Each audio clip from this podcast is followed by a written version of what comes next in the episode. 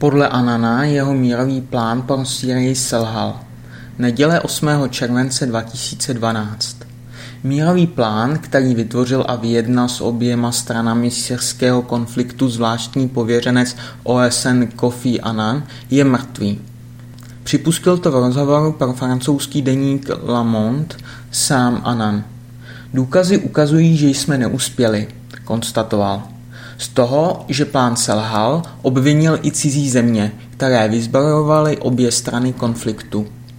Pozastavil se nad tím, že většina kritiky se obrací vůči Rusku jako spojenci syrského vládního režimu, ale jen málo se mluví o dalších zemích, které posílají zbraně a peníze a ovlivňují situaci na zemi.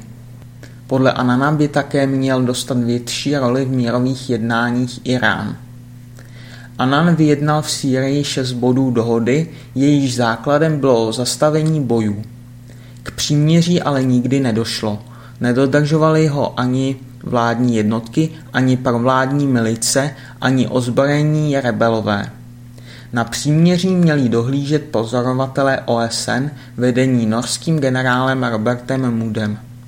Ten ale byl nucen misi před necelým měsícem z bezpečnostních důvodů pozastavit a pozorovatelé se uchýlili do svých hotelů. Opozice je označovala za nečinné svědky násilnosti. Anan je ale v rozhovoru hájil s tím, že neměli mandát bránit násilí, ale pouze dohlížet na dodržování příměří. K plánu se vyslovil i syrský prezident Bashar al-Assad, který se sám Anana zastal. Víme, že se setkává s nečetnými překážkami, ale nesmíme dovolit, aby jeho plán selhal. Je to velmi dobrý plán. Z nezdaru mírového úsilí obvinil zejména regionální mocnosti Saudskou Arábii a Katar, které podporují a vyzbrojují opozici. V rozhovoru pro německou televizní stanici Das Erste také řekl, že většina obětí konfliktu jsou lidé, kteří podporují současný režim.